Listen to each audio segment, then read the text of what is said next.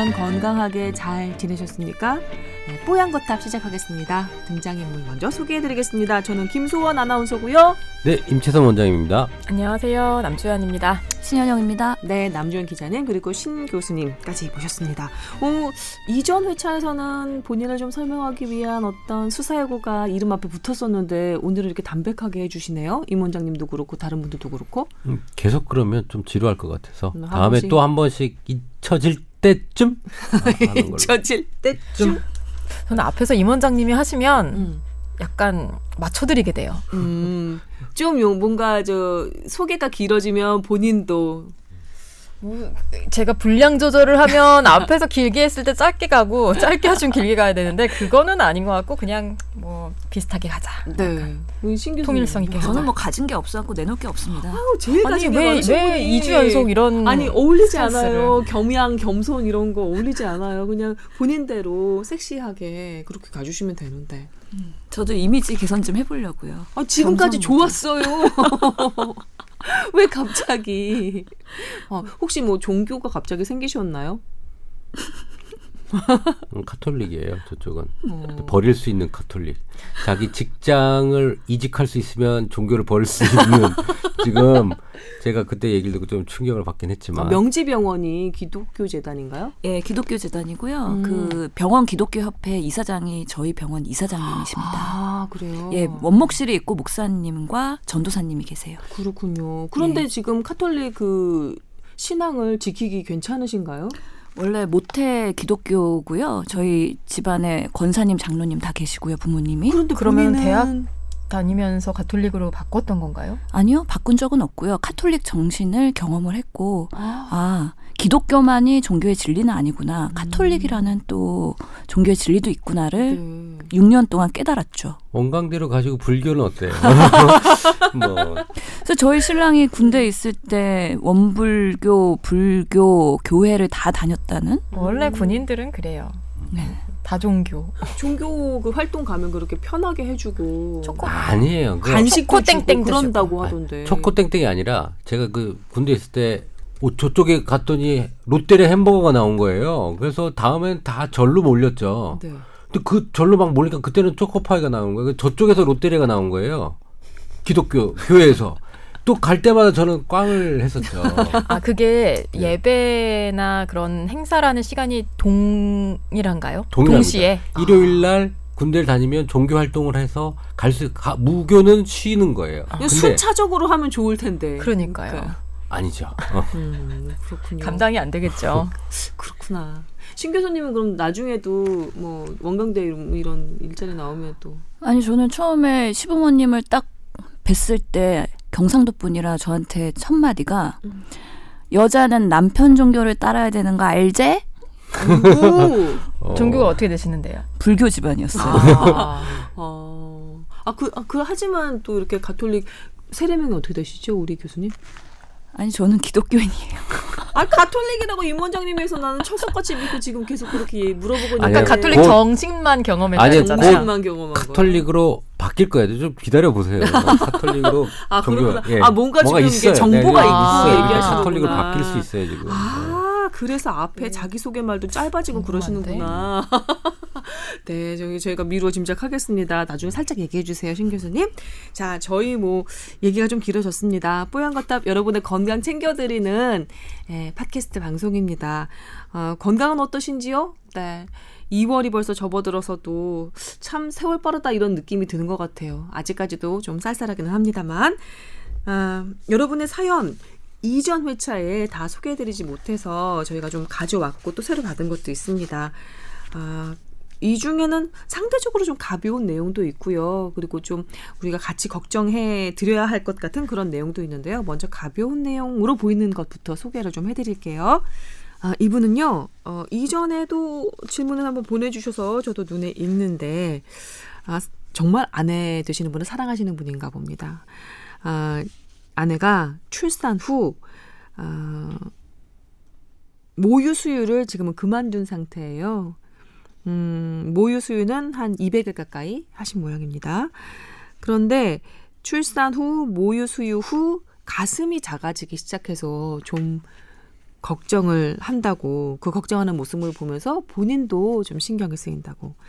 여기 윗가슴의 볼륨이 상대적으로 더 많이 없어진 상황이라 아내가 상심이 크다 이렇게 얘기해 주시면서 어, 예전에 어느 방송을 보니 브레이저 속옷을 하지 않고 생활하면 오히려 가슴에 탄력이 살아날 수 있다 이렇게 얘기하는 걸 들었다고 신뢰할 수 있는 이야기일까요? 예전에 그 예쁜 라인으로 돌아올 수 있는 방법은 없는 걸까요? 이렇게 물어보셨습니다. 이거는 가벼운 내용이 아니에요. 이거는 아 그렇습니까? 예, 심각한 내용이고요. 그렇습니까? 경험자들은 뭔가 인생에서 큰 변환기에 있는 거기 때문에 상실감이 크다고. 그렇죠. 여자의 자존심일 수도 있고요. 음. 그렇기 때문에 이건 심각하게 받아들이고 네 알겠습니다. 예, 상담해 주시기 바랍니다. 네. 사실 성형 수술 음. 있죠. 성형 수술 있고 뭐 가슴 수술 이렇게 있는데 음. 어, 만족도 조사를 해보면 가슴이 압도적입니다. 그거 참 이상하죠. 보이지도 않잖아요, 사실은. 음. 보이지는 않는데 여성분들은 가슴 수술을 하고 나면 음. 정말로 정신적 만족감이 크다고 합니다. 그런가 어, 뭐, 봅니다. 쌍꺼풀 내는 거, 코, 아우, 예쁘다, 이렇게 만족되는 것보다 어. 가슴 수술이 압도적으로 좋습니다. 그 만족감은. 가슴은 뭐랄까요 속옷으로 얼마든지 가능하거든요. 우리가 그냥 흔하게 얘기하는 뽕을 음. 집어넣으면 얼마든지 형태를 만들 수 있으니까 말이죠. 그런데도 이게- 그런가 보죠. 예, 왜냐하면은 저도 출산을 경험했기 때문에 음. 출산하고 모유수유하는 거는 엄마로서는 되게 자랑스럽고 보람된 일이거든요. 그렇죠. 그 후에 얻게 되는 뭔가에 또 어, 이걸 어떻게 받아들여야 될지 모르겠지만 하여튼 상실감이 있을 수가 있어요. 네. 그렇기 때문에 있다가 없었던 거랑 처음부터 없었던 거랑은 좀 다를 수가 있는 거죠. 제가 그래서 별로 이렇게 느낌이 없나 보네요. 아, 예, 넘어가고요. 예. 그 음. 우선은 어, 유선 조직이라고 하죠. 임신을 하고 나면 유선 조직이 발달이 되면서 가슴이 커지게 되잖아요. 볼륨감이 생깁니다. 네. 볼륨감이 쭉 생기다가 이제 출산이 끝나고 모유 수유할 때까지 유지가 되다가 음. 이게 그 모유 수유를 중단 딱 하고 나면 이제 그 조직이 점점점 작아져요. 음. 그러면서 특히 가슴 상부의 상부 외측이라고 하죠. 네. 특히 상부 메디알 쪽보다는 바깥쪽에 있는 층이 쭉 먼저 줍니다. 음. 그렇게 되면 모양 자체가 이게 부, 어, 볼록하게 올라와 있다가 이게 밑으로 축 처지게 되거든요. 네. 그럼 모양이 상당히 어, 안 좋다고 느껴지고요. 그거에 대한 상실감이 사실 커요. 음, 여성 자신이 네. 뭐 근데 궁금한 게요. 그러니까 아예 임신하기 전의 상황으로 돌아가는 건가요? 아니면 그때보다도 더 약간 처진다 그래야 되나? 훨씬 더 훨씬. 수축됩니다. 아 그래요. 위축됩니다. 그 전보다도 예. 더. 예, 네. 있던 사람도 없어지는 거죠. 음, 네, 그냥 그거 생각하시면 돼요. 풍선을 이렇게 불었다가 바람이 빠지면 크기는 이전과 똑, 똑같이 돌아오지만 살짝 그 형태도 그렇고 탄력도도 그렇고 많이 좀 달라지잖아요. 음. 예, 그런 거를 상상하시면 될 것 같아요. 그리고 아까 뭐 그 이 가슴의 모양을 유지하는 데는 그 suspensory ligament라고 가슴을 잡아 당겨주는 인대가 있어요 가슴에. 음. 근데 참 그 인대를 우리가 이, 보이면 딱 그것만 당겨주면 가슴이 이렇게 딱 어, 상방향으로 좀 올라올 것 같잖아요. 근데 그 인대를 찾기가 어려워요 해부학적으로. 음. 그렇기 때문에 어, 그 이전에 임신하고 나서 커졌던 무게가 커져서 약간 아래쪽으로 하중을 받던 것이 없어지고 나면 약간 처지는 과정으로 가고 나이가 먹을수록 그 인대들이 늘어나면서 점점 모양이 밑으로 처지게 되거든요. 네. 그래서 사실은 어, 모양을 만들어 주기 위해서 그래서 출산 후에 어, 가슴 수술을 받는 사람도 요즘에 상당히 늘어. 옛날에는 젊은 사람들이 받았다면 음. 지금은 출산 후에 받는 사람이 상당히 많아지고 있습니다. 남편들도 좋아하고요. 본인들도 만족한다는 얘기를 전 많이 들었습니다. 사랑하는 아기를 얻기 위해서 변형된 아내의 가슴은 이전보다 훨씬 더 예뻐해 주어야 옳은 거 아닌가 남편 입장에서 그런 생각도 들기는 하는데 근데 남편의 그것도 중요하겠 뭐 중요하겠지만 어쨌든 본인이, 본인이 상실감을 예, 느낀다고 하니까 했다면은 문제긴 뭐 하죠. 수술하는 것도 나쁘진 않을 것 같아요. 음. 그, 그로 인해서 많이 상실감을 느끼신다면 만약에 둘째를 생각하신다고 하면 어떤가요? 음, 사- 수술 후 보형물이 들어간 전혀 상관없습니다. 모유 수유랑 보형물하고는 전혀 상관이 없고요. 네. 여러분들이 생각하는 가슴에 있는 유선 조직 내에 뭐 빽이 들어가는 게 아니라요. 음. 그 유선 조직 밑에 있고 그다음에 근막이 있고 근육층이 있잖아요. 우리 대흉근이라고 하는 가슴 근육 음. 그 사이에 들어가는 거기 때문에 음. 전혀 문제가 물론 이게 뭐 진짜 큰 압력으로 터져가지고 그 조직이 유선 조직하고 막 뒤섞이더라도 요즘에는 전혀 문제 없는 음. 어, 제품들이 나오기 때문에 그뭐그 우리 유방 관련된 확대 수술한 그 백과는 그 음. 모유수랑은 전혀 상관이 없습니다. 최근에 SBS에서 단독으로 보도한 게 있었는데 그 가슴 보형물 안에 있는 실리콘 액이 유선 조직까지 이제 좀 흘러 넘쳐서 어머니 저제 이렇게 섞여서 나온 경우가 있었어요. 음. 그래서 좀 맞아요. 문제가 큰 적이 있었죠. 그래서 보형물을 선택할 때도 신중해야 되고 음. 만약에 둘째, 셋째를 계획하고 계신다면 저는 안전하게 음. 모든 게 끝나고 왜냐면은 또 첫째 낳고 나서 했는데 또 둘째 모유수유하면 또 상실감이 있을 수 있거든요. 네. 그러니까 그런 출산, 임신 이런 것들이 다 끝나고 나서 계획이 끝나고. 예, 음. 그 다음에 본인의 그런 미용 성형 그래서 삶의 질을 높이는 방식으로 하는 게 제일 좋을 것 같고요. 아무리 봐도 수술은 너무나 겁이 나니까 뭐 홈쇼핑에서 제가 예전에 본 적이 있는데 가슴에 캡 같은 걸 씌워서 그 안에 있는 공기를 빼서 진공 상태처럼 약간 음압을 만들고 그렇게 해서 가슴 근육이나 가슴 조직을 좀 부풀게 만들어서 영구적으로 가슴의 볼륨을 좀 키우는 그런 제품도 팔더라고요. 그러니까 뭐 마사지 크림도 팔고요. 그렇죠. 그다음에 가슴 뭐- 확대 크림이라고 예. 해서도 많이 팔더라고요. 뭐 3D 속옷도 팔고요. 음. 여러 가지가 많이 이걸 있잖아요. 입으면 가슴이 커집니다. 뭐 이런 예. 도 그래서 그런 것들이 근거가 있나? 정말 효과가 있나 해서 의학 논문 서치하는 데서 한번 가슴 탄력 영어로는 breast elasticity라고 해가지고 검색해봤는데요. 네. 지금까지 검증된 거는 안 나오고요. 음. 그 가슴 탄력에 대한 거는 관련된 의학 논문들은 주로 가슴 탄력을 어떻게 측정할 것이냐, 측정 도구, 영상 진단, 초음파, 특정한데요. 초음파가 있다고 하네요. 초음파. 네, 그래서 여러 가지 그런 방법적인 음. 논문들만 있었고 그런 크림이나 여러 가지 그런 보형 뭐 그런 보조적인 것들 음. 이런 것들에 대해서는 검증된 게 아직까지는 없는 거죠. 그래서 명확하게 원하시면은 수술을 시술을 하시는 방법 외에는 아직까지는 검증된 거는 없다고 생각하시면 되는 거죠. 음. 근데 다만 우리가 뭐 가슴 탄력을 위해서 여러 가지 운동을 하잖아요. 음. 이런 것들이 얼마나 효과가 있겠느냐. 사실 운동을 하면은 근육은 발달해서 우리 보통 남자들도 운동하면 갑바가 나오잖아요. 그 정도의. 네. 예 효과는 있겠지만 가슴 탄력은 결국에는 유선 조직이고 지방 조직이거든요. 음. 그걸 회복시킬 수는 없는 거고 네. 이런 가슴이 처지는 거는 자연스러운 노화 현상이에요. 음. 그래서 폐경이 되거나 에스트로겐이 감소하거나 호르몬의 감소로 인해서 발생하는 여성의 자연스러운 그런 변화 현상이기 때문에 그거에 너무 스트레스를 받거나 하실 건 아닌 것 같고 음. 자연스러운 그런 나의 신체 변화라고 받아들이면 좀 더 편안해지지 않을까라고 생각이 드네요. 아무래도 눈에 보이는 외형상의 변화가 너무나 급격해서 이 안에 드시는 분이 좀 신경이 많이 쓰시는 쓰이시는 모양인데요. 어, 글쎄요. 음. 너무 크게 상심하진 않으셔도 될 것 같아요. 조금씩 조금씩은 그래도 이제 형태가 제자리를 또 잡잖아요.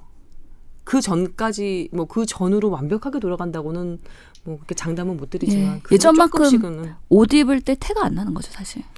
그런 음. 부분이 있긴 한데 그래도 내가 아이를 낳고 모유수유하면서 건강하게 우리 아이를 키웠고 음. 엄마로서의 역할 그리고 소임을 다했다라는 자랑스러운 마음을 갖고 그 정도의 나의 신체 변화에 대해서는 자연스럽게 받아들일 수 있는 어, 마음이 됐으면 좋겠다는 생각이 듭니다. 그래요. 예, 맞습니다. 저도 동감합니다.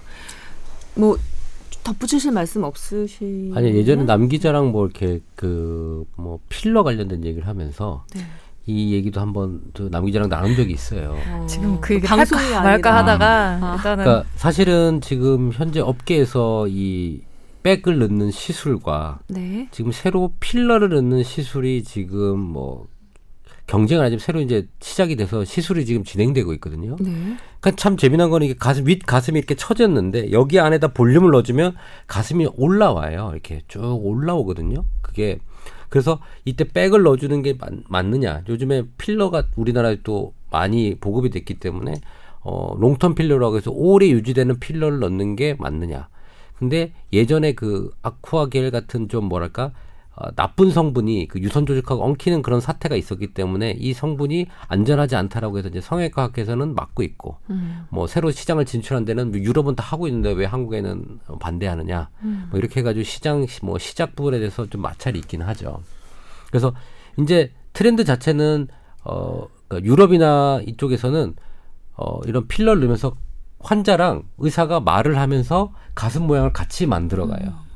정말 신기하더라고. 필러를 쭉 넣으면서 어, 이 모양 어때요? 그러니까 그렇게 직접 국소 마취로 해서 가슴 모양을 만들. 어 이거 만족스러워요. 그럼 요 상태로 해서 마무리하겠습니다. 이렇게 그렇게 하는 지금 것 그런 것들도 한 2년 전부터 유럽에서는 지금 유행이 되고 있고요. 아, 무서워서. 바디 필러라고 해서 엉덩이도 넣습니다. 엉덩이 딱 넣으면 엉덩이가 이렇게 쫙 올라와요. 어, 원장님 너무 막 솔깃하게 너무- 말씀하시는데 아, 제가 직접 그 뭐야 프랑스 사람하고 러시아 아니, 사람들이 그 와서 하는 걸 무게가 봤어요. 있을 테니까 더 축 처지지 않을까요? 아니에요. 그 위에 땡 그걸 넣으면 이게 땡겨서 올라와 이게 희한하더라고요. 피부가 얘 그쪽 위가 이렇게 팽창이 되면 밑에 있는 피부를 끌고 올라오는 거죠. 근데 이게 어쨌든 의사가 시술했을 때 이 뭐 필러 자체가 불법은 아니기 때문에 음. 뭐 가능하지만 잘 생각해 보고 하셨으면 그러게요. 좋겠어요. 그리고 특히 아까 신 교수도 얘기했지만 뭐 둘째, 셋째 생각하고 음. 계신 분이라면 더 그렇고요. 어쨌든 현재까지 가장 안전한 그 유방 성형술은 보형물을 넣는 음. 겁니다. 네. 네, 지금 그 우리나라에 그렇게 허가가 돼 있습니다. 네, 알겠습니다. 어, 지금 뭐 약간 민망하기도 하지만 아내에게 사랑받기 위해 무릅쓰고 질문을 드립니다라고 시작하신 이 그 사연 보내주신 분 사랑받는 남편 그리고 더 많이 사랑해 주시는 남편 되시길 바라겠습니다. 다음 사연으로 넘어갈게요. 이분은 어머니에 대한 질문을 보내주셨는데요. 어머니 연세 73. 아, 예, 일은 넘으셨고요. 30대 중반부터 디스크 증세로 고생하셨는데 50대 후반쯤에 음, 디스크 수술하셨답니다. 근데 아, 수술 결과가 그렇게 좋지 못하셨나 봐요. 후유증으로 오른쪽 엄지발가락 쪽 감각이 없으시답니다. 그리고 오른쪽 종아리도 왼쪽에 비해서 어, 근육량이 상대로 적어서 좀 이렇게 가늘어 보인다고 해요. 그 결과 장애 등급까지 받으셨다고 해요. 근데 최근에 보니까 무지 외반증 증상도 나타나셨답니다. 아, 아직은 뭐 일상에 큰 불편함은 없으신 것 같지만 계속 이게 진행되면 안 되겠다고 생각이 들어서 이렇게 사연을 남겨 봅니다. 음, 병원 방문 한번 해야 될 것 같은데 어떤 루트로 병원에 가야 할지도 모르겠고 다른 보존적인 치료법은 없을지도 궁금하고 합니다라고 적어주셨어요. 무지 외반증이 문제인 거죠? 음, 내용은. 예. 예. 네. 사실은 무지외반증의 사연은 여러 번 올라오긴 했는데 음, 사실은 무지반증을 뭐 바로 수술하지는 않아요. 보통은 교정을 할 수 있는 것들이 있거든요. 교정 장치나 이런 것들로 해서 해보고 그 다음에 깔창이라든지 그 발 우리 보행의 균형을 맞추는 형태로 쭉 해서 그게 괜찮아져서 통증이나 이런 것들이 많이 사라지면 그걸로 어 일단락 종료를 하기도 합니다. 음. 그 무지 외반증의 수술의 뭐 성공률이 뭐 전 그렇게 썩 좋지는 않다고 생각을 하고요. 그래요. 네. 음. 그리고 이 수술 자체가 그 뼈를 교정하고 맞추는 거기 때문에 좀 많이 불편해요. 걷지도 것 못하고. 예. 예. 그래서 수술 전에 저는 교정을 먼저 해보시고 그 족부 전문 수술 정형외과 중에 족부 전문을 하시는 분들이 있어요. 그분들이 보고 판단하시는 게 맞을 것 같고요. 족부만 보는 게 아니라 이게 어, 족부에 그 하중을 주는 골반, 무릎도 봐야 됩니다. 사실은. 왜냐하면 디스크라든지 아까 이런 그 신경 마비 증상이 동반됐기 때문에 본인이 보행이 잘못되면서 한쪽으로 틀어진 경우가 있다 그러면 그것도 교정을 해줘야 더 변형이 없을 거기 때문에 요거는 골반부터 허리에서부터 쭉 잘 잡아서 내려와서 어, 교정이 좀 돼야 될 것 같습니다. 엄지발가락이 휘어지는 게 골반부터 허리부터 그런 영향이 있을 거라고는 상상하지 못했거든요. 우선 그 우리가 다리 길이라 그러죠. 네. 어, 다리 길이가 틀려지게 되면 한쪽으로 달, 체중 달라지게 됩니다. 달라지게 되면 네. 어, 하중이 그 한쪽으로 치우치잖아요. 그럴 때 이제 다리 무릎에 대한 변형이 시작되고 근육에 대한 변형이 시작되기 때문에 음. 사실은 근본적으로는 허리가 아프신 것부터 시작되지 않았을까라는 생각도 들고요. 네. 그렇군요. 무지외반증이 거기까지 올라가는군요. 네. 아마 신경 증상이 있었기 때문에 더 빨리 진행되지 않았을까. 네. 예. 이분 뭐 디스크 때문에 일단 뭐 종아리도 양쪽이 좀 다르고 그러니까. 제가 약간 이런 증상이 있거든요.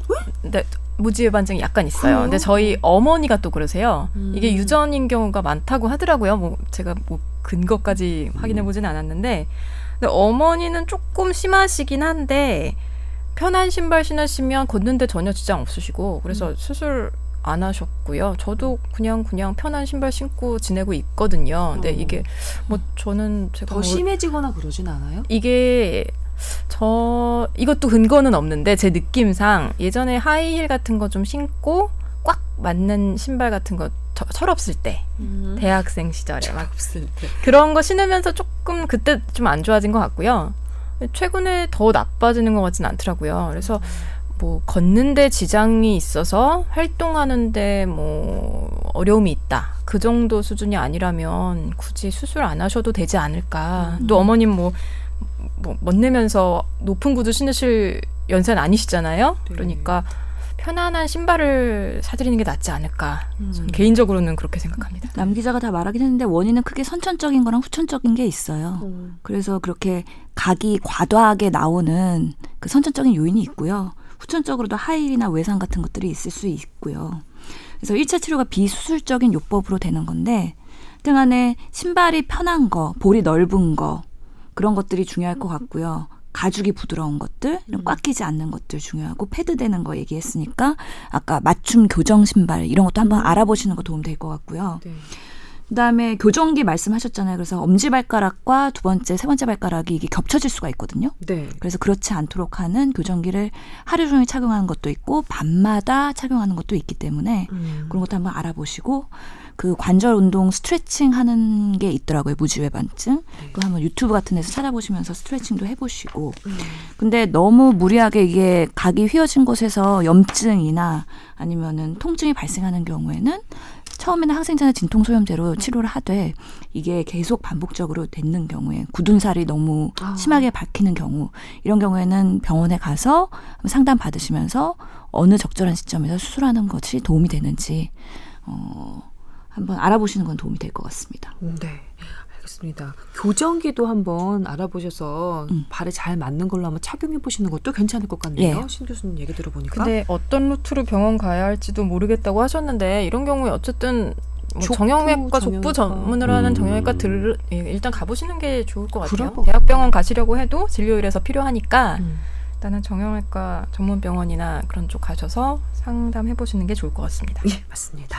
아까 남 기자가 철없을 때 하이힐을 신었다 뭐 이런 표현들이 있었는데 그거는 하이힐을 신으면 철이 없는 아니, 아니, 거예요? 그런 뜻이 어, 아니고요. 왜 그런 표현을 했죠? 어 아니 아니 하이힐에 붙인 게 아니고요. 네. 철없던 시절에 좀 그냥 모양만 보고 음, 기능을 보지 저렴한. 신발도 사신던 철없던 어, 시절 대학생 아, 때. 예.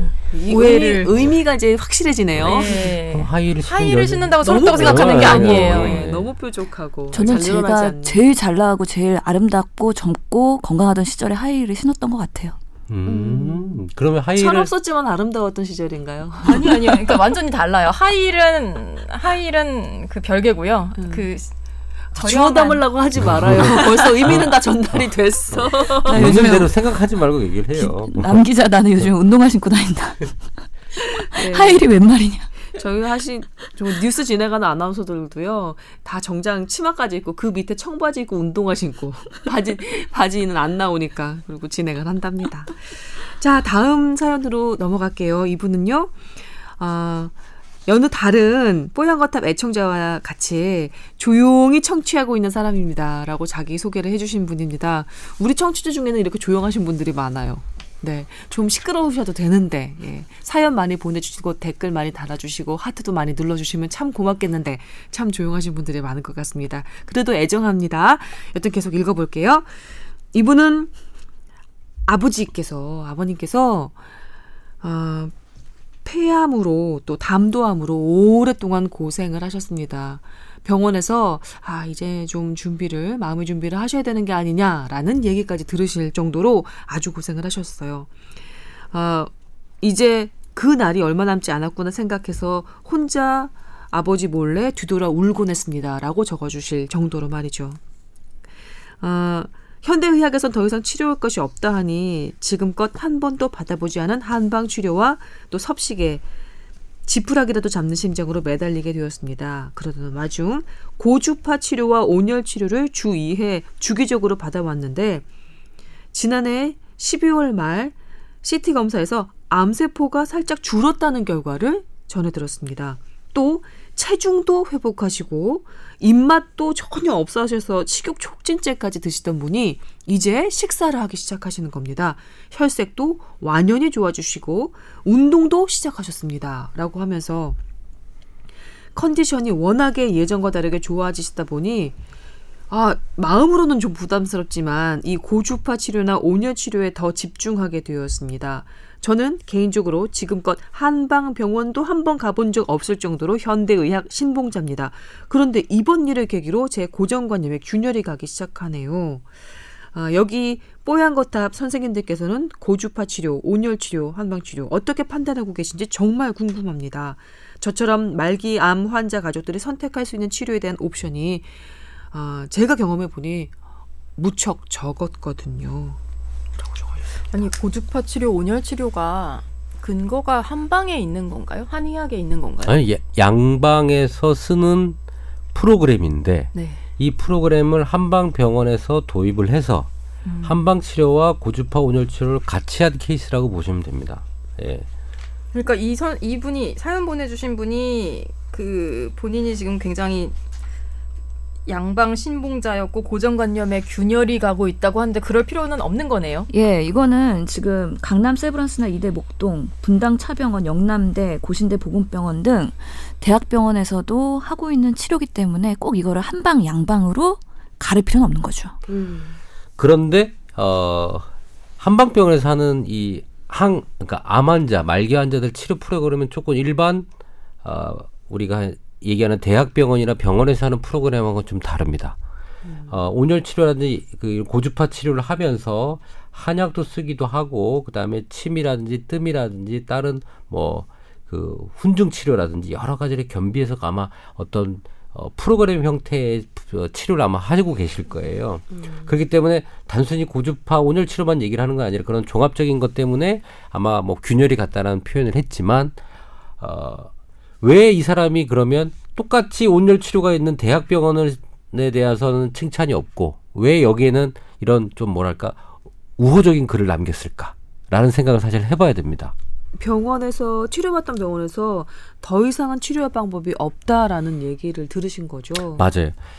그 모르겠어요. 경제적 논리를 제가 얘기하는 건지 맞는지 모르겠지만 이제 말기암 환자, 특별한 치료가 없는 환자들 같은 경우에는 병원에서는 아까 얘기한 고주파 온열 치료나 특수하게 제작된 표적 항암제를 쓰긴 합니다. 이제 그런 것들을 쓸 수 없는 아마 암일 경우에는 이제는 어 저희가 해드릴 게 없습니다라고 사실 하면서 환자에 대한 어 어떤 끈을 어느 정도 놔 놓는 형태가 되거든요. 근데 한방병원이나 이런 데서는 좀 어떻게 전인적인 좀 그런 개념이 있잖아요. 한, 한이라는 개념이. 그렇기 때문에, 어, 괜찮습니다. 할 수 있습니다. 어, 치료 같이 해봅시다. 라는 좀 따뜻한 그런 그 관계와 함께 이런 방식들이 도입이 되기 때문에, 어, 한방에, 한방병원이 하는 하- 항암 치료 부분이 요즘엔 인기를 조금 끌고 있는 것 같아요. 물론, 그 중, 개 중에는, 어, 근거 없는 것을 홍보해서 암 환자들을 유인하는 한방병원도 있다고 하지만 어, 실질적으로 잘하는 병원들에는 점점 암 환자들이 늘고 있는 건 사실입니다. 더군다나 이렇게 병원에서 돌려보낸 말기 암 환자 같은 경우는 이런 식으로 한방병원에서 어, 같이 음, 치료를 하게 되면 마음에 일단 위안이 될 것 같아요. 뭔가 그래도 뭐 하나가 남아 있구나라는 희망. 그게 벌써 큰 거 아닐까요? 치료 과정에서. 그러니까 이런 것들이 통합 보안 대체 요법이라는 영역에 들어가는 건데요. 그러니까 우리나라는 국민건강보험에 모두 다 가입되어 있고 정부에서 가지고 있는 가이드라인에 맞춰 갖고 보험 진료를 하게 되어 있고 그렇지 않은 경우에는 비보험 진료가 되는 거잖아요.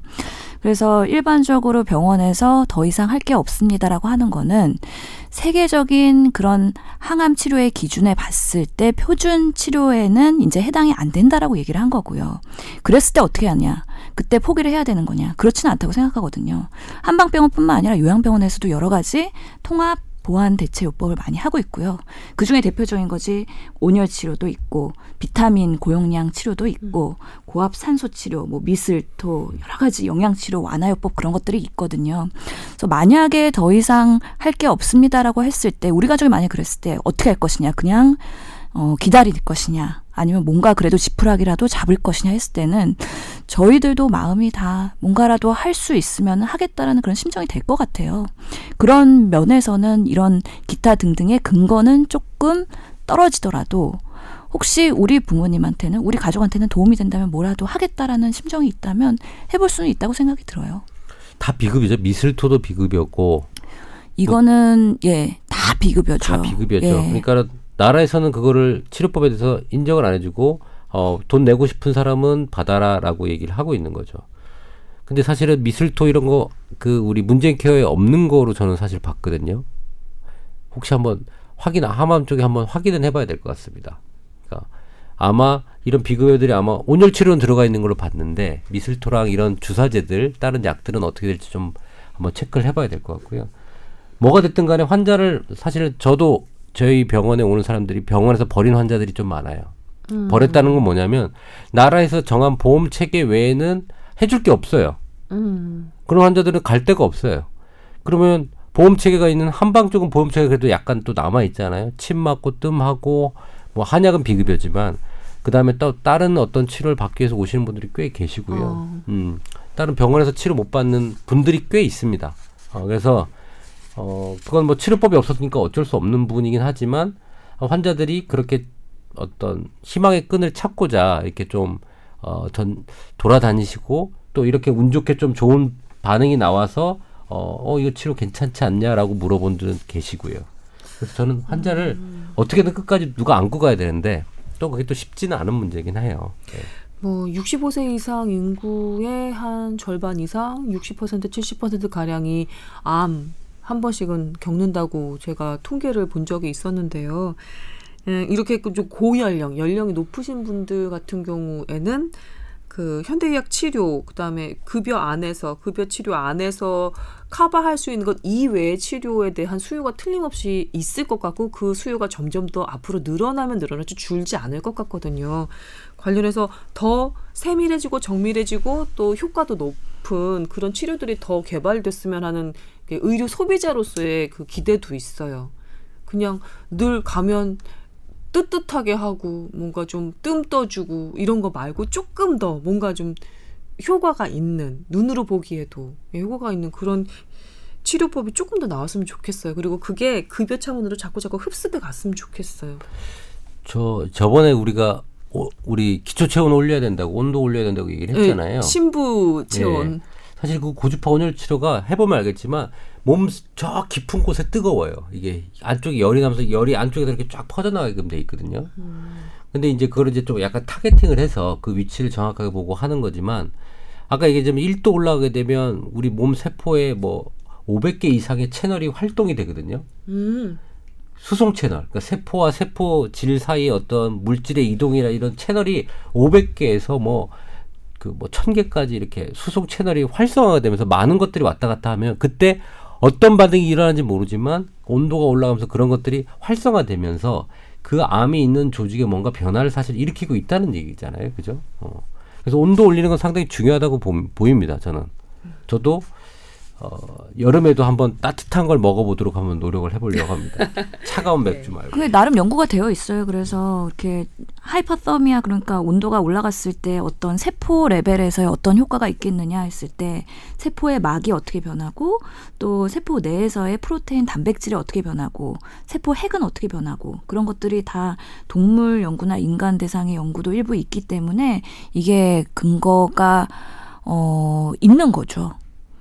그렇죠. 있으니까 의료기 예. 제품으로 나왔겠죠? 그래야죠. 예, 예. 그렇기 때문에 요즘에 온코서미아라 그래가지고 딱 거기 집중적으로 암세포만 타겟으로 해가지고 그렇게 고주파 주변을 온열 치료를 할 수. 있는 그런 기기들 이런 것들이 그래도 나름 전국적으로 많이 배포가 돼 있다고 합니다. 그렇군요. 근데 이런 게 그렇게까지 비싸진 않죠. 아까 미술토 말씀하셨는데 이런 것들도 그렇고 아니 이게 이건 또 어떻게 보면 좀 패단이긴 한데 이 온열 치료기가 사실 비급여잖아요. 네. 근데 이게 참 희한한 게 통원 치료하는 사람이 어의 그 통원 비용이 맞춰져요. 뭐, 마- 뭔 말이냐면 무슨 소리지? 어 실비 이게 비스 이게 20억 정도 하나요? 좀 비싸요 이 기계 자체가 그러다 보니까 그걸 뭐 이거 주에 2회씩 계속 받잖아요. 그러면 그게 돈이 비싸다 보니까 그분이 가지고 있는 통원 실비 비용 한도가 하루 20만 원이다. 음, 그럼 20만 원에 보통 맞춰지는 거예요. 음, 그래서 이게 또 의료의 한 단편이죠. 그래서 음. 이게 실손보험에 커버가 돼 있기 때문에 이렇게 말기암 아. 환자들이 요양병원으로 가서 온열 치료를 많이 받으세요. 음. 그러면서 그게 남용되는 부분이 있고 그런 것들이 또 사회적인 문제가 될 수 있기 때문에 또 보험 회사에서는 좋아하진 않죠. 많죠. 그런 문제도 있고 사실 아까 임 원장님 잠깐 말씀하셨지만 근거도 없이 이제 말기암 환자들 대상으로 영업을 하는 한방병원이 있다고 하거든요, 정말. 음. 그러니까 그런 부분도 조심하셔야 할 것 같아요. 너무 터무니없이 비싼 가격으로 뭔가 시술을 해준다고 하거나 그랬을 때이 말기암 환자들 어디든 지푸라기라도 심- 잡고 싶은 심정 이용해서 하는 경우 조금 잘 알아보시고 하셔야 될것 그러니까 같습니다. 일반적으로 모든 암에 다 좋다라고 하는 것들은 근거가 부족한 것들이에요. 네, 지금 사연 예. 주신 이분 같은 경우는 매우 그 뭐랄까요 다행스럽게도 잘 듣는 거죠.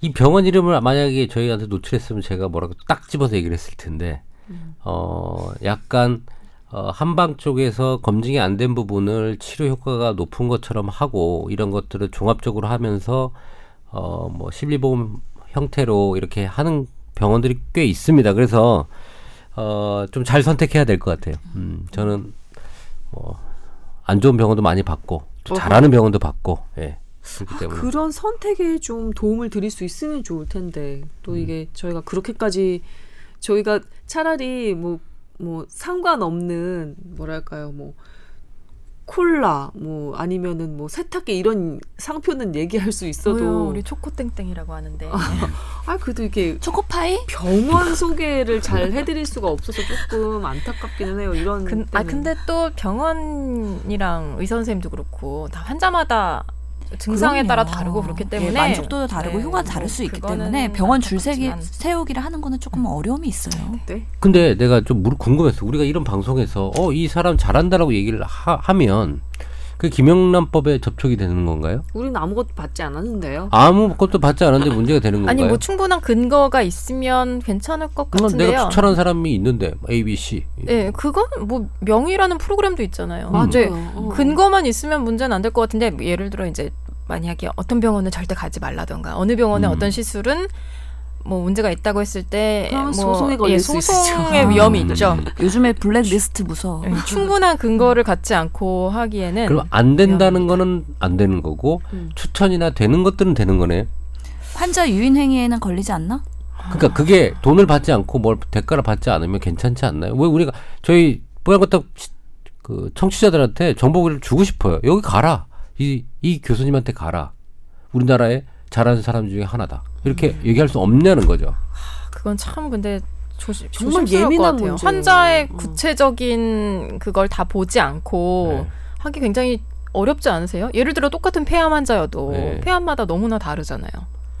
그래도 그래도 일반적인 어. 건 있으니까. 아, 양심적이고 근데 또 사실 실력도 그런 좋고 그런 그런 정보는 의사들. 굉장히 많긴 합니다. 음. 뭐, 뭐 명, 명의 뭐 백, 백인 뭐 백인의 명의 뭐 그런 거는 사실 많잖아요. 음. 암호처럼 알려줄까? 이니셜로요. 이니셜로? 네, 저희 한번 고민해 보도록 하죠. 뭐. 자, 이분의 그 사연까지 소개해 드리는 것으로 어, 저희 건강 상담 부분은 마치도록 하겠습니다. tower at sbs.co.kr입니다. 뽀얀 거 탑이니까 타워고요. sbs.co.kr 많이 많이 사연 보내주시기 바랍니다. 사연이 많이 오니까 저희가 기분이 좋아요. 네, 힘이 나는 것 같습니다. 저 다음에는 신현영 교수가 한번 저희 이메일 계정 소개했으면 좋겠어요. 음, 신 교수 목소리로 한번 듣고 싶어요. 그러게요. 정말 목소리가 묘하게 제가 이런 얘기하면은 성희롱은 아니겠죠? 섹시하시거든요. 그러니까요. 그 약간 비음과 타금이 적절히 이렇게 좋아가지고. 갈라지죠. 맞아요. 하는 다음에 것이요. 하고. 신 교수 멍 자. 때리고 있을 때 한번 기습적으로 제가 소개 토스를 부탁- 확 한번 해볼게요. 여러분 타워.sbs.co.kr입니다. 타워 앳 골뱅이 아, 예. 긴장했어. 긴장했구나. 네. 이게 또안 되겠어. 이게 아무나 하는 게 했더니, 아니야. 예, 아니요 다음에는 아나운서가 하는 거지. 다음은 좀 부탁드릴게요. 자, 그러면 오늘의 주제로 넘어갈게요. 오늘의 주제는 다소 다소 뒤늦은 감이 없지 않아 있지만 그래도 많은 분들에게 희망을 주었던 네, 이런 어수선한 그런 그 시국에 어수선한 뉴스 바닥에 한 줄기 서광과도 같은 그런 소식을 전해줬던 아, 그런 기사기 때문에 저희가 좀 발제를 해봤습니다. 바로 테니스 신예 황제를 꿈꾸는 우리의 정현 선수입니다. 많이 늦긴 했네요. 좀 늦었어요? 네. 아니에요. 저는 진료 현장에서 팔꿈치 아파서 온 사람이 갑자기 많아지긴 갑자기 했어요. 많아졌어요. 예. 네. 테니스 라켓 사신다는 분도 많이 봤어요. 사실 지금 겨울에 테니스를 많이 치신 분이 그 추워서 없는데 테니스를 조금 안 치다가 쳐서 그런지 테니스 치 이번 주만 두 명 봤거든요. 원래 겨울에는 테니스 환자가 없죠. 거의 골프, 스크린 골프 치다가 보통 이 팔꿈치가 아파서 그런 분이 대부분이에요. 골프 연습하거나 음. 어, 테니스가 두 명 있었어요. 예. 그런 만큼 테니스가 갑자기 관심을 많이 받더라고요. 아나운서 팀에 박찬민 씨 있어요. 박찬민 아나운서의 두 딸이 지금 테니스 선수로 성장을 하고 있습니다. 굉장히 나중에 유명한 학교에 다니고 있다고 들었었어요. 나름대로 열심히 지금 뒷바라지를 하고 있는데 비너스 윌리엄스, 윌리엄스 자매를 음. 이렇게 나중에 찜쪄 먹을 예, 그런 대선수로 성장하지 않을까라고 저희는 기대를 하고 있죠. 예. 미리 알아두려고 한 달에 걸쳐 놓으려고 하고 있어요. 정현 선수 하면은 안타깝게도 예, 페더러와 맞상대를 하다가 기권을 좀 하는 바람에 처음에는 사람들이 아니 이 매너의 스포츠에서 선수가 그것도 신예가 기권을 한단 말이야? 라면서 살짝 예, 흰 눈으로 보기도 했었어요. 그런데 인스타에 본인의 발 상태를 올린 이후 정현 선수의 발 상태가 과연 어느 지경이었는지를 본 이후 그러니까 쏙 들어갔죠. 물집이 대단하더라고요. 성냥감 모양 한 5cm 정도 되는 물집이 뼈가 드러날 지경이라고 어떤 사람은 증언을 하던데.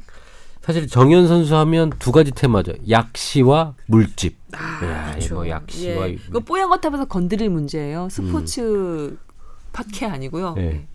근데 그 사실 저 여담인데 저는 이런 물집 환자를 3년간 너무 많이 봤습니다. 제가 특전사를 나왔고 특전사 나올 때 매년 오 안 해주세요 자랑인데 어. 오 한번 해주세요. 아 괜찮아요. 음. 아, 우리 특전사에 대한 약간 그게 그렇게까지 확 와닿지가 않아서 잘 그런가 봐요. 그 매치가 안 되잖아요. 임 원장님의 지금 이 이미지랑. 아니 근데 군의관으로 가신 게 아니세요? 군의관으로 갔죠. 근데 근데 특전사 군의관은? 달라요. 어, 훈련도 그도 낙하산 훈련도 다 받아야 되고요. 특전사 출신이라 그런지 제가 몇 번 지적해드렸더니 달라요 바로 쓰시네요. 아, 달라요. 계속 듣고 있는데. 달라요. 예. 칭찬 예. 드립니다. 그 단어 많이 쓸 거예요. 예. 그, 근데 제가 천리행군을 해요. 1년에 한 번씩 모든 부대원들은 나눠서 어, 대대별로 천리행군을 하는데 천리행군은 뭐냐면 완전 무장 40km 정도의 완전 무장을 하고 평양에서 휴전선까지 내려오는 훈련을 하는 거예요.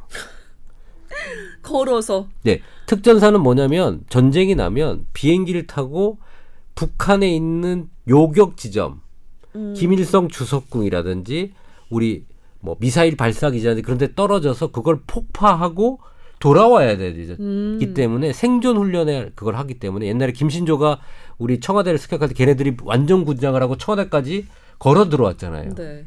그렇게 빠른 속도로. 그것 때문에 천리 행군이 생겼다고. 그것 때문에 천리행군이. 생긴 거예요. 근데 그 훈련을 참가하게 되면 완전 군장을 하고 산을 타게 타거든요. 하루에 거의 45km에서 50km를 걷습니다. 생각해보면 40km를 완전군장 그러면 산을 내려오거나 할 때 이렇게 밀리겠죠. 무거운 걸 지고 음. 비탈길을 내려가게 되면 발이 표면에서 밀리잖아요. 음. 계속 그걸 하는 겁니다. 그러면 한 4일째부터 5일째부터는 발바닥 전체가 들떠요. 다 떠요. 그리고 피가 나고 엉겨 붙어요 군화에. 음. 뭐 비누칠을 하고 스타킹을 신고 그 물집이 안 생기려고 오만 노력을 해도 다 들떠요. 특히 초보 처음 하는 애는 무조건 다 피범벅이 돼요. 아. 피로골절 걷다가 부러져요 그냥. 한 세네 명 정도는 골절이 와요. 걷다가 뭐 다친 것도 아닌데. 음. 그래서 저는 제가 평생 볼 물집 환자를 군대 때 봤거든요. 피떡 때 이거 안 떨어져. 피떡 때문에 군화에서 안 떨어지거든요. 근데 정현 선수가 다친 부위가 가장 많이 생기는 우리 발가락과 우리 발 사이에 나왔잖아요. 그 부위가 가장 먼저 생기고요. 뒤꿈치 쪽으로 해서 쭉 번집니다. 뜨는 게. 근데 물집이 생기면 그 물집을 물집에 버- 그 들뜬 피부를 제거하게 되잖아요. 그러면 그 안에 있는 피부에도 또 물집이 생기나요? 그 빨간 살에도 또 물집이 생기나요? 그래서 이중으로도 생길 수가 있는데 아마 중간에 의료인들이 처치를 했을 거예요. 물집이 딱 뜨면 그거를 제거를 해가지고 최대한 밀착시켜야 되고 그래서 압박을 시켜서 통증을 못 느끼게 해야 되거든요. 근데 정현 선수 하는 거 보세요. 활동량이 얼마나 많아요. 남들보다 좀 더 많이 뛰고 슬라이딩처럼 쭉 미끄러가면서 공을. 받아내잖아요. 그러니까 쭉 미, 미끄러질 때 이제 수평으로 힘을 받게 되는 거예요. 밀릴 때 생기는 거예요. 이 물집이. 제가 볼 때는 이거는 경험의 부족, 시간의 부족이라고 생각해요. 뭐냐면 이게 계속 단련돼서 물집이 두세 번 생기고 그런 사람은 나중에 안 생깁니다. 그리고 처음으로 이렇게 4강까지 갔기 때문에 긴 경기를 한 적이 없어요. 그 얘기는 저도 네. 관련한 기, 기자한테 들었는데요. 어, 애초에 정현 선수가 이렇게 4강까지 올라오게 될 걸 기대를 못하고 이 대회에 출전을 했대요. 그리고 그 조코비치 선수 이전에 이미 그러니까 조코비치 선수를 할 때는 이미 발이 너덜너덜한 상태였고 그 전에 선수와 맞붙을 때도 발 상태가 상당히 물집 때문에 정상이 아니어서 통증이 아주 심한 상태에서 이 대회에 출전을 했다고 하더라고요. 아, 근데 사진으로 보셨을 텐데 임 원장님도 그렇고 신 교수도 그렇고 그 정도 상태면 어느 정도 통증일까요? 걷지, 걸을 때도 통증이 심해서 닿을 때 아픕니다. 그냥 우선 닿을 때 아픕니다. 근데 그걸 얼마나 신경이 쓰이겠어요. 그리고 아까처럼 미끄러지는 거 있잖아요. 음. 아마 페더러와의 경기에선 그렇게 그 미끄러지면서 쭉 받아내는 걸 많이 못 봤어요. 아마 통증이 심했을 거라고 예상이 들고요. 그 전에 16강 그 전 경기 때는 진짜 더 잘했던 것 같거든요. 더군다나 정현 선수가 그러니까 단 몇 세트에 끝내는 게 아니라 체력을 기반으로 해서 세트를 좀 길게 끌고 가서 우승을 하는 그런 전략을 쓰는 선수여서 아무래도 발에 묻어, 무리가 좀 많이 갔겠죠. 어떤 사람들은 테니스는 팔로 하는 운동이 아니라 발로 하는 운동이라고 이렇게 얘기할 정도로 이 발, 그 다음에 발바닥 상태가 상당히 거, 그 경기의 상태에 영향을 많이 주는 것 같더라고요. 그렇죠. 그래서 테니스가 정말 빡센 운동이에요. 그러니까 이게 어, 수시간 동안 할 수도 있는 운동이거든요. 그만큼 체력이랑 이게 잘 받쳐줘야 되는 거고 더더욱이 근 지구력뿐만 아니라 되게 민첩성이랑 순발력도 있어야 되는 거잖아요. 그래서 건강적으로 봤을 때는 정말 긍정적인 운동이고 권고되어야 함에도 불구하고 외상이 많은 거죠. 외상이 크게 두 가지로 나뉩니다. 급성으로 외상을 받는 경우 그리고 만성적으로 똑같은 부위에 스트레스가 계속 가해지면서 그런 스트레스로 인한 그런 외상이 있거든요. 그래서 보면은 저희가 2018년에 논문도 나왔어요. 이게 미국 그 테니스 전문가 협회에서 음, 지난 3년 동안 그 외상의 어떤 종류가 테니스 선수에서 많이 생기느냐를 통계를 낸 데이터가 있어요. 네. 그래서 보면은 거기에 물집도 포함이 됩니다. 그래서 이 물집뿐만 아니라 우리가 보통 말하는 테니스 엘보 얘기하잖아요. 음. 그런 상지의 그런 어, 외상뿐만 아니라 가장 흔한 게 어느 부위인 줄 아세요? 글쎄 물집과 테니스 엘보를 제외하고 뭐가 있을까요? 모든 관절에 다 스트레스를 받을 수가 있거든요. 음. 그렇기 때문에 가장 높은 유병률은 척추, 허리 쪽의 문제였어요. 어머나 음. 좀 네. 의외네요. 그 다음에 발목, 음. 그 다음에 어깨, 그리고 허벅지, 그 다음에 무릎, 엉덩이, 그 다음에 팔꿈치, 그 다음에 물집. 이런 순서대로, 어, 그, 외상의 유병률이 나타나더라고요. 또 테니스가 예로부터 그 약간 연세가 있는 분들도 좀 좋아하시는 스포츠 종목인 것 같거든요. 왜 우리 MB는 황제 테니스, 박근혜 씨는 사교 테니스, 노태우는 군인 테니스 뭐 이래서 기사 제목 본 적도 있어요. 그렇게들 테니스를 애정하셨다던데. 괜찮아요? 이거는 예, 일은 넘어서까지 이렇게 전문가들이, 프로 선수들이 시합하는 거랑 음. 우리가 취미 생활로 여유 있게 치는 거랑은 차원이 다른 거죠. 그런가요? 예. 또 아, 너무 방향 급선회도 많고 관절도 무리하게 쓰게 만들고 아무래도 호승심이 좀 작용을 할 테니까요. 이런 그그 승패가 갈리는 경기다 보니까 종목이다 보니까 그런데 음, MB는 대단한 것 같아요. 그래요. 어, 그게 이렇게 우, 웃겼나요? 이게 빵 터지셨네. 저는 이번에 약시 정현 선수 때문에 약시에 관해서 좀 찾아봤거든요. 음. 근데 일곱 살에 약시 판정을 받고 시력 교정을 위해서 테니스를 시작을 했다. 음. 또 안과 선생님이 뭐 녹색을 많이 보라고 해서 했다는데 일단 그 녹색은 근거는 없다고 하더라고요. 안과 선생님들한테 여쭤보니까 뭐 녹색이 눈을 덜 자극하고 심리적인 안정감을 주기는 하지만 뭐 이게 약시 개선에 도움이 된다는 근거는 없다. 숲을 공기 좋은 데 가서 숲을 산을 많이 보라는 거예요. 지금 테니스 코트에 초록색 코트를 보라는 건 아니었을 것 그러니까요. 같은데. 약간 와전됐을 수도 있을 것 같아요. 근데 네. 어쨌든 그 약시도 근데 굉장히 여러 종류가 있다고 들었거든요. 음. 근데 가장 흔한 게 두 양쪽 눈의 시력의 차이가 큰 경우 음. 이제 약시를 의심해야 되는데 약시는 조기 발견할수록 치료가 잘 된다고 하더라고요. 정현 선수 같은 경우는 많이 극복이 된 상태인가 보죠. 그러니까, 그러니까, 가능하겠죠. 저 테니스를 하는 그렇죠. 거겠죠. 참이 빠르게 움직이는 공을 약시, 그러니까 시력이 안 좋은 사람이 한다는 게 좀 놀라워요. 사실은 그러게. 저런 구기 종목이나 이런 것들은 사실 동체 시력이라고 해서 움직이는 걸 빨리 포착하는 눈의 움직임, 눈동자의 움직임, 시력이 상당히 중요한데 아마 그런 게 어떻게 보면 극복이 된 것 같아요. 음. 그래서 좀 대단하다는 생각이 좀 네. 들고요. 그래서 요즘에 뭐 검사를 예전보다는 안과 검사 아기들도 많이 한다고 하는데 한만 3세, 4세 요때쯤 한번 검사를 받아보는 게 좋다고 합니다. 그래서 일찍만 발견하면 뭐90% 이상 정상 시력으로 이렇게 아, 뭐라 그래야 되죠? 시력으로 교정이 가능한 예, 거야? 교정이라고 해야 되나? 시력이 발달할 수 있으니까 아, 아. 네, 좀 검진을 해보는 게 시력도 좋다고 좋아질 합니다. 수가 있는가 보죠. 그러니까 제대로 음. 발달이 안 된 상태로 그냥 성장이 멈추면 음. 그 이후에 9세 이후에는 전혀 뭐 치료가 거의 안 된다고 하고요. 음. 일찍 발견해서 뭐 교정을 해주는 뭐 한쪽 눈을 가리고 가리는 식으로 한다든가 여러 가지 치료법이 아. 있다고 하더라고요. 안과에서 하는. 그렇군요. 테니스 얘기가 그런데 사실 제가 특전사 있을 때 이제 테니스 코트가 있어요. 네. 그리고 테니스 병이 있어요.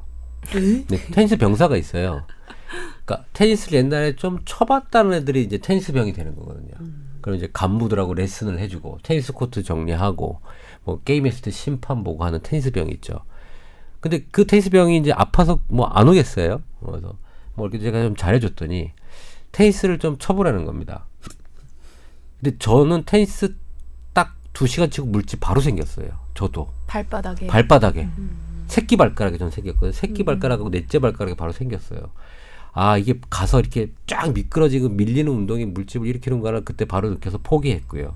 예. 아 테니스는 나랑 안 빠르시네요. 네? 포기가 빠르세요. 그 테니스는 그 다음에 그 한의대 다닐 때 좀 시간 여유가 있어서 테니스를 좀 배웠는데 뭐 공부한다고 뭐 대충 좀 배우다가 말았고 그래서 테니스는 제가 그렇게 한 게 마지막이 저도 인연, 인연이 있어요. 테니스는 보통 학교 가면은 선생님들이 많이 치잖아요. 테니스 코트에서. 저희 아버님이 교사여가지고 항상 테니스를 즐겨 치셨거든요. 음, 근데 격렬하게 치고 오시는 날은 허리가 삐끗해서 돌아가시고 그랬던 기억이 나고 이제 나이가 드니까 이게 근골격계에 이게 심한 무리가 오기 때문에 어느 연령대에서는 그만둘 수밖에 없더라고요. 근데 음. 이른이 넘어서까지 치는 진짜 MB는 그래서 정말 대단하다는 거죠. 대단하다는 거예요. 그리고 저는 고등학교 때 테니스를 쳤거든요. 아, 예, 저희 반에 여자가 4명이었어요. 음. 그래서 남자 26명은 축구를 하고 운동장에서 체육 시간에 여자 4명은 복식 테니스를 배우고 그렇게 3년 동안 지냈던 기억이 있어요. 그래서 치시겠네요. 아니요. 물집 잡힌 적 없어요? 아니요. 열심히 안 치셨나요? 이렇게 격렬하게 치지 않고 우리 여자 4명이서 공이 한 번 오가면 다행인 정도로 아 쳤죠. 정말 랠리도 없이. 예. 그래서 이게 테니스가 비만 해도 좋은 운동이거든요. 음. 그래서 강도를 보면은 복식으로 칠 때나 어느 정도 어, 상대적으로 조금 저강도긴 하지만 단식으로 쓰- 칠 때는 계속 끊임없이 움직여야 되기 때문에 중등도 강도의 운동이고 음. 유산소와 그다음에 저항 근육 운동이 같이 복합적으로 이루어진 거기 때문에 네. 궁극적으로는 좋은 운동으로 되어 있고 요즘에는 매직 테니스라 그래 가지고 어린이들한테 하루만 해도 뭔가 교습을 통해서 이게 코트도 사이즈가 작고 약간 이 라켓도 사이즈가 작고 해가지고 어린이 음. 맞춤형으로도 교습을 많이 하더라고요. 음. 그래서 어린 나이 때부터 경험하기에 좋은 운동인 것 같아요. 워낙에 이게 프랑스랑 영국에서는 귀족 운동이었잖아요. 그렇죠. 만큼 테니스 코트에서 되게 매너가 중요한 그런 운동이었기 때문에 그렇게 한국에서도 도입되면서 처음에는 귀족 운동이었다가 대중화된 것 같고 이제는 앞으로 더 대중화될 것 같더라고요. 음, 테니스 코트 안에서 볼보이들이 이렇게 열중쇼짜리도 자세로 대기하다가 수건 주고 재빠르게 공 주워서 코트 바깥으로 뛰어나가고 하는 그 모습이 너무 귀엽더라고요. 그리고 관중들이 선수를 대하는 자세 그리고 그 선수가 또 관중과 그 인터뷰하는 사람을 대하는 자세도 상당히 다른 스포츠 경기보다는 조금 더 절제가 되어 있고 약간 매너를 지키는 듯한 그런 느낌이 들어서 재밌게 예, 아, 인상 깊게 봤던 것그 같아요. 순간에 영어 인터뷰 할 때 뭉클하더라고요. 음. 음. 그 뭐랄까요. 22살, 3살 답지 않게 그 침착함이 좀 빛났던 것 같아요. 네, 자신감도 있고 음. 뭐 영어를 오랫동안. 예, 배운 것도 아닌데도 불구하고 할 말 다 하고 자기 도와주신 분들들 일일이 다 호명하면서 또 그렇게 소개를 하고 음. 그 순간에 엄마 아빠가 얼마나 자랑스러웠을까 그거 보면은 뭉클하고 또 눈물이 핑 돌더라고요. 정현 선수가 저의 이번 그 승리를 계기로 한국에서 테니스 저변이 좀 확대됐으면 좋겠다 이렇게 얘기를 했대요. 어떤 그 테니스 동호인 사람들이 그 글을 올렸는데 아 이번 정현 선수가 승리가 테니스 동호인들한테 좋은 이유 일단 첫 번째 테니스 동호인 수가 늘 것이다. 그렇지. 그런데 1년 안에 모두들 그만둘 것이기 때문에 그 테니스 중고 시장에 라켓이 좋은 게 많이 쏟아져 나올 것이다 이러면서 이득이라고 이렇게 핵 아. 이득이라고 이렇게 얘기한 걸 봤습니다. 선순환이네요. 예. 하지만 그렇게 뭐 금지된 데서 민간이 들어가면 안 되는 데서 테니스를 치고 뭐 이런 식으로까지 좋아하시지는 않았으면 좋겠어요. 뭐 사실은 혹시 그 이번에 페더러 할 때 사마귀 보셨어요? 사마귀? 사마귀? 물병 뭐 이런 거 몰라요? 나달의 물병 이런 거. 아 무슨 에피소드들이 있나 보죠? 그러니까는 좀 뭐랄까 징크스처럼 음. 그 유명 선수들이 이렇게 뭐 하는 게 있어요. 그 게임 때 하는 그 행동이 있거든요. 음. 나달은 세계 한 2인가 3인가 되는데 그 사람은 자기가 먹는 물병을 일렬로 이렇게 탁 세워놔요. 아, 근데 저번에 뭐 영상을 보니까 공이 와서 그걸 딱 맞은 거예요. 어. 그 딱 넘어지니까 그때 볼보이가 그 나달의 습성을 세계 사람이 다 알아요. 어. 옛날에 뭐 앤, 앤드레 아가씨 같은 애는 노팬티로 항상 게임을 하거든요. 아가씨가 아가씨가 아니라 사람 남자인데. 네 알아요. 예. 그리고 뭐 코트 선을 안, 바, 안 발, 밟는다든지 뭐 그런 게 있는데 나달이 물병을 이렇게 세우는 그 징크스가 있는데 공이 탁 맞고 넘어지면 그 볼보이가 막 가서 물병을 탁 세우고 오는 거예요. 음. 이게 저희가 신경 쓸지 뻔히 아니까. 어. 귀엽다. 어. 그리고 뭐 코트 건너갈 때 상대편이 먼저 나갈 때까지 기다렸다 나가는 사람, 뭐 코트 선을 안 밟는 사, 사람, 뭐 음. 그런 막 그 각각의 어떤 버릇들이 있어요. 사마귀는 뭔가요? 혹 저는 모르겠어요. 그 중간에 사마귀가 이렇게 수건에 있는 걸 이렇게 딱 보고 나 그 페더러가 혹시 사마귀를 키워서 가져왔나 이거 그 징크스가 있는지 봤는데 네. 어 그거는 그냥 사마귀가 경기장에 난입한 건 제가 잘 모르겠어요. 근데 이 장면이 그게 한번 나와서 어. 그 페더러의 그 뭐 징크스 어떤 행, 설마 사마귀를 키우겠어요. 하여튼 뭐 그런 여러 가지 그 버릇들이 있을 거야. 왜냐하면 되게 정신적으로 안정을 해야 되는 게임이거든요. 이게. 멜번에 사마귀가 많은가? 아니 근데 진짜 임 원장님처럼 생각하는 사람들이 있나 봐요. 아까 사마귀 페더러가 키우는 건가요? 막 이런 질문이 있네요. 진짜. 오. 그러니까 저도 뭐 어, 키- 그런 생각을 좀 했었어요. 어. 이번 경기에서는 안 데리고 나왔던데. 우연히 경기장에 난입한 사마귀인 걸로 아, 그래요? 네. 그런 것 같습니다. 뭐. 네. 아 이런저런 얘기를 해봤는데요. 페더러와 뭐 좀더 화끈하고 그 세트를 다 이렇게 꼭꼭 채우는 그런 경기를 보여줬으면 더 좋았겠지만 그러지 않아도 그 전에 이미 발 상태가 그랬다는 것을 알고 보니까 전 왠지 좀 젊은인데 안쓰럽기도 하고 대견하기도 하고 그러더라고요. 마지막으로 오늘 주제에 대해서 한 말씀씩 남기고 마무리를 좀 할까 싶은데요. 우선 테니스 같은 전신 운동은 어, 좋은 운동입니다. 물론 한쪽으로 편중된 자세로 공을 넘기는 걸 계속하다 보면 한쪽 관절에 무리가 오겠지만 포핸드, 백핸드를 잘 번갈아 가면서 힘들면 two hand로 네. 뭐 폼나게 자꾸 one hand로 하지 마시고 그리고 허리나 이런 것들도 좀 안전에 어, 유의하시면서 하신다 그러면 이 전신 운동은 좋은 운동입니다. 어, 발가락과 아까 elbow는 제일 조심하셔야 됩니다. 네. 묵집은 예. 이번 계기로 테니스를 다시 한번 쳐볼까 하는 생각도 들고요. 안 되면 배드민턴이라도 치는 거를 고려해봐야 되겠다. 날씨 따뜻해지면 어쩌면 저희 남편이랑 똑같은 얘기를 우리 애기들이랑 치면 재밌을 것 같아요. 매직 테니스. 음. 매직 테니스.